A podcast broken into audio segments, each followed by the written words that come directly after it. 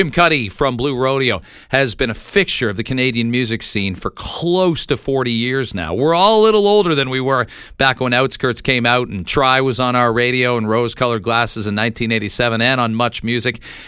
Back at it, Budweiser stage. First show there in three years. They've already been here, done that, touring. They played Massey Hall, the refurbished Massey Hall. Wanted to talk to Jim about the new album, about playing Budweiser stage, some older shows at Ontario Place. This is that conversation on Toronto today.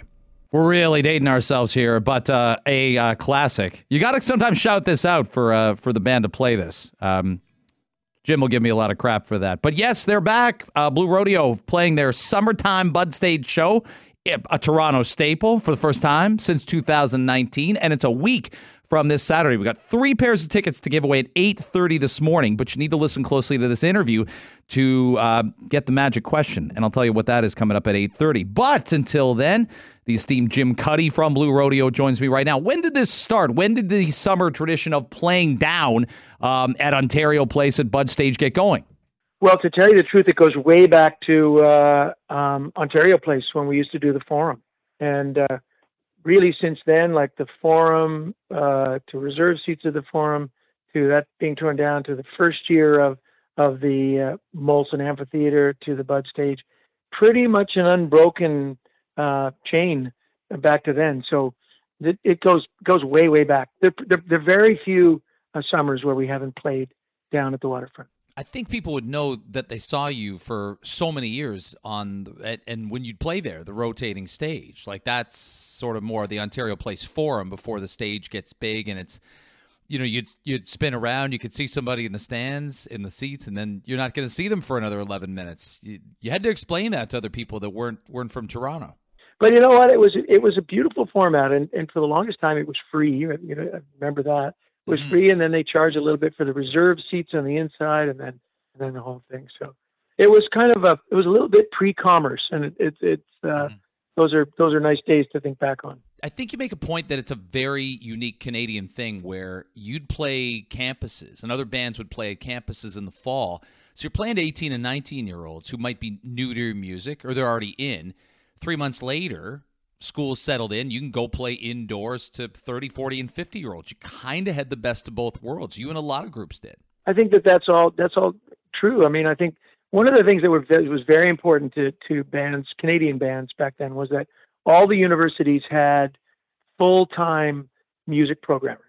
So somebody hired that maybe was a former student that brought in bands for orientation, for winter carnivals during the year, and so all of, of my generation of Canadian bands, we were playing all the universities, as many as we could get in in those those times. And that also introduced us to an enormous number of people your age. you know, that that that all of a sudden you were seeing the hip and you were seeing us and you were seeing Jeff Healey and you were seeing Cowboy Junkies and and uh, you know, you really got to know a, a whole uh, waft of Canadian bands, people that were reflecting, you know, your particular university life.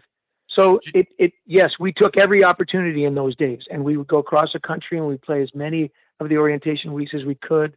Um, and then, you know, at that point, we were also a theater band, so we'd come back and do a full tour in the theaters. And so we never wanted to lose that connection at that point with university students. You're listening to Toronto Today with Greg Brady on 640 Toronto. Jim Cuddy is our guest from legendary Canadian band Blue Rodeo. They'll be at Budweiser Stage a week from Saturday August 27th. For tickets, you can go to livenation.com. So I was thinking as we're about to talk, Jim, who's been doing it as long as you guys have? We're talking 35, 36 years of pretty consistent albums, always touring, never taking a long break, never breaking up. Not many groups. Like you've got Bryan Adams, Tom Cochrane as solo artists, but who's been doing it as long as you guys have? I mean, we always felt like Rush was the was the longest mm-hmm. uh, running band with the same members. Uh, or you know at least core members. And then obviously when they broke up, we thought, okay, we got a chance.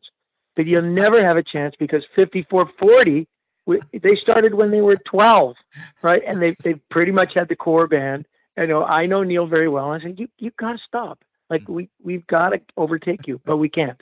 So they've been continuously going, and you know he's one of those. His, the 5440 is one of those bands that people think, oh, I've heard of them, and then they go see the band and think, oh my God, I knew all those songs. so yeah, we, we'll always be, you know, second or third we we can only aspire to be top five, I think. So you get on stage with Corey Hart, and I wonder how those work out because are you saying I want to go to the show? And, uh, and and I'm gonna be there, and then Corey's like, since you're gonna be there, you need to be on stage for a song. T- take us a little bit behind the curtain. How do those things come about and manifest themselves? That was uh, Bob Ezrin uh, was called me a long time before and asked if I would. He was working with Corey in Toronto and asked if I would uh, come and sing on a song. Now I'd had some contact with Corey. First of all, he's an incredibly nice guy, right? Yeah. And so you get to know him really quickly. And so I went down and I sang on a couple of songs. So it was there was a lot of exchange of, of musicality. And then when he was when he was coming to town, he asked me if I wanted to come down and sing on the song that I, I sang on his uh, on his record. And yeah, I thought it was. I mean, gosh, I, I know almost everybody in those bands, Glass Tiger, and then I think the Spoons opened, and oh no, it wasn't. Well- it was Flock of Seagulls. Sorry. You're listening to Toronto Today with Greg Brady on 640 Toronto. Jim Cuddy is our guest from legendary Canadian band Blue Rodeo. They'll be at Budweiser Stage a week from Saturday, August 27th. For tickets, you can go to livenation.com. So the new album's called Many a Mile, and Greg Keelor was writing songs during the pandemic. You're writing songs as well, but it's an odd situation, right? Because you're not sure that he's being prolific and writing songs. So a little bit of a surprise. He's giving you a lot of finished songs for you to come in and tweak. How did all that come together? Well, to tell you the truth, both of us were very prolific because when Greg called me, I was three quarters of the way through a solo record. I, I it's just sitting there waiting to be finished. Um, so we were both very prolific. Now, Greg put together a solo record, which is really Mhm. good, and uh, um, so I thought that that would be his output. So that I was very surprised when he called and said, you know, I got this great situation out here in Peterborough and Cobourg, and we should do a record because we couldn't get together. You know, th- th- we could we couldn't uh, le- legally or you know ethically all be in the same room together. So we did it separately. He did his out there with Jimmy Bowskill and a couple people, and he'd send his stuff into me, and I would put my vocals on the guitar, and Colin would do it, and I did the same. I I did every member of Blue Rodeo came in one at a time. So I put mine down with acoustic guitar, and then had Glenn come in, then Bazil, and so it was very very fragmented, like we'd never done it before, and yet we were really, really pleased with how it turned out. First of all, it was done at a leisurely pace. You know, usually when we get together, we have time constraints and working Mhm. eight hours a day. This was like, eh, you know, if we don't get it done today, we'll do it tomorrow. It's fine. Send it out to each other, get back a couple of days. So it really suited our. First of all, we had nothing but time, right? Everybody Mhm. did. There was nothing going to happen, and uh, it just took away. Uh, sometimes being forced to make decisions quickly is what causes friction in the studio and having time to to to decide what you want and then discussing it it just all it seems so sensible and so we had no problem making this record we liked each other's songs and we liked what we added to each other's songs and the mixes were i think that anybody who's a real audiophile will be able to tell the difference between the two studios i know our master master greg Calbi was like okay, I'm going to do my best to marry these two studios, but they're very different. But other than that, I thought it was pretty, you know, pretty easy going. And I think you make a great point with bands and not being able to keep the same schedule because life changes and, and moves pretty quickly. So, bands that are really young and no kids, uh, nobody's married, you're putting in long hours. You want to get it right on those first couple albums, and, and you're probably pretty controlled, but you can kind of come and go as you please. And it, it makes it tough for bands to stay in studio. Somebody's got a, a sofa getting delivered, or somebody wants to see their kid's hockey game that night. It changes things a little bit. When you're first making records, you think, why are we making this and going home? Why don't we just go some go, go to a live-in studio? That's why we went down to New Orleans. That's why we went to L.A. You know, it's like go down there and live together, be like some traditional '60s band. And then yes, later on, there, there's so much more life to be to to try to conform uh, your schedule to.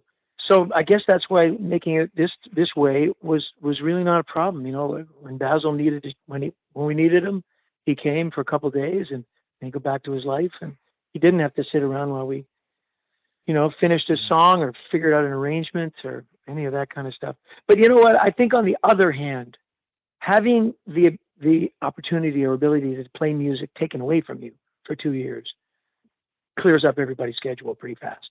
And hmm. so everybody was pretty keen to do whatever was necessary to make the record and then to play. because you know you you playing so much, you have it somehow suppresses your gratitude for what you're you do for a living. Taking away for two years certainly enhances your gratitude for what you're doing. Jim Cuddy from Blue Rodeo joining us on Toronto today.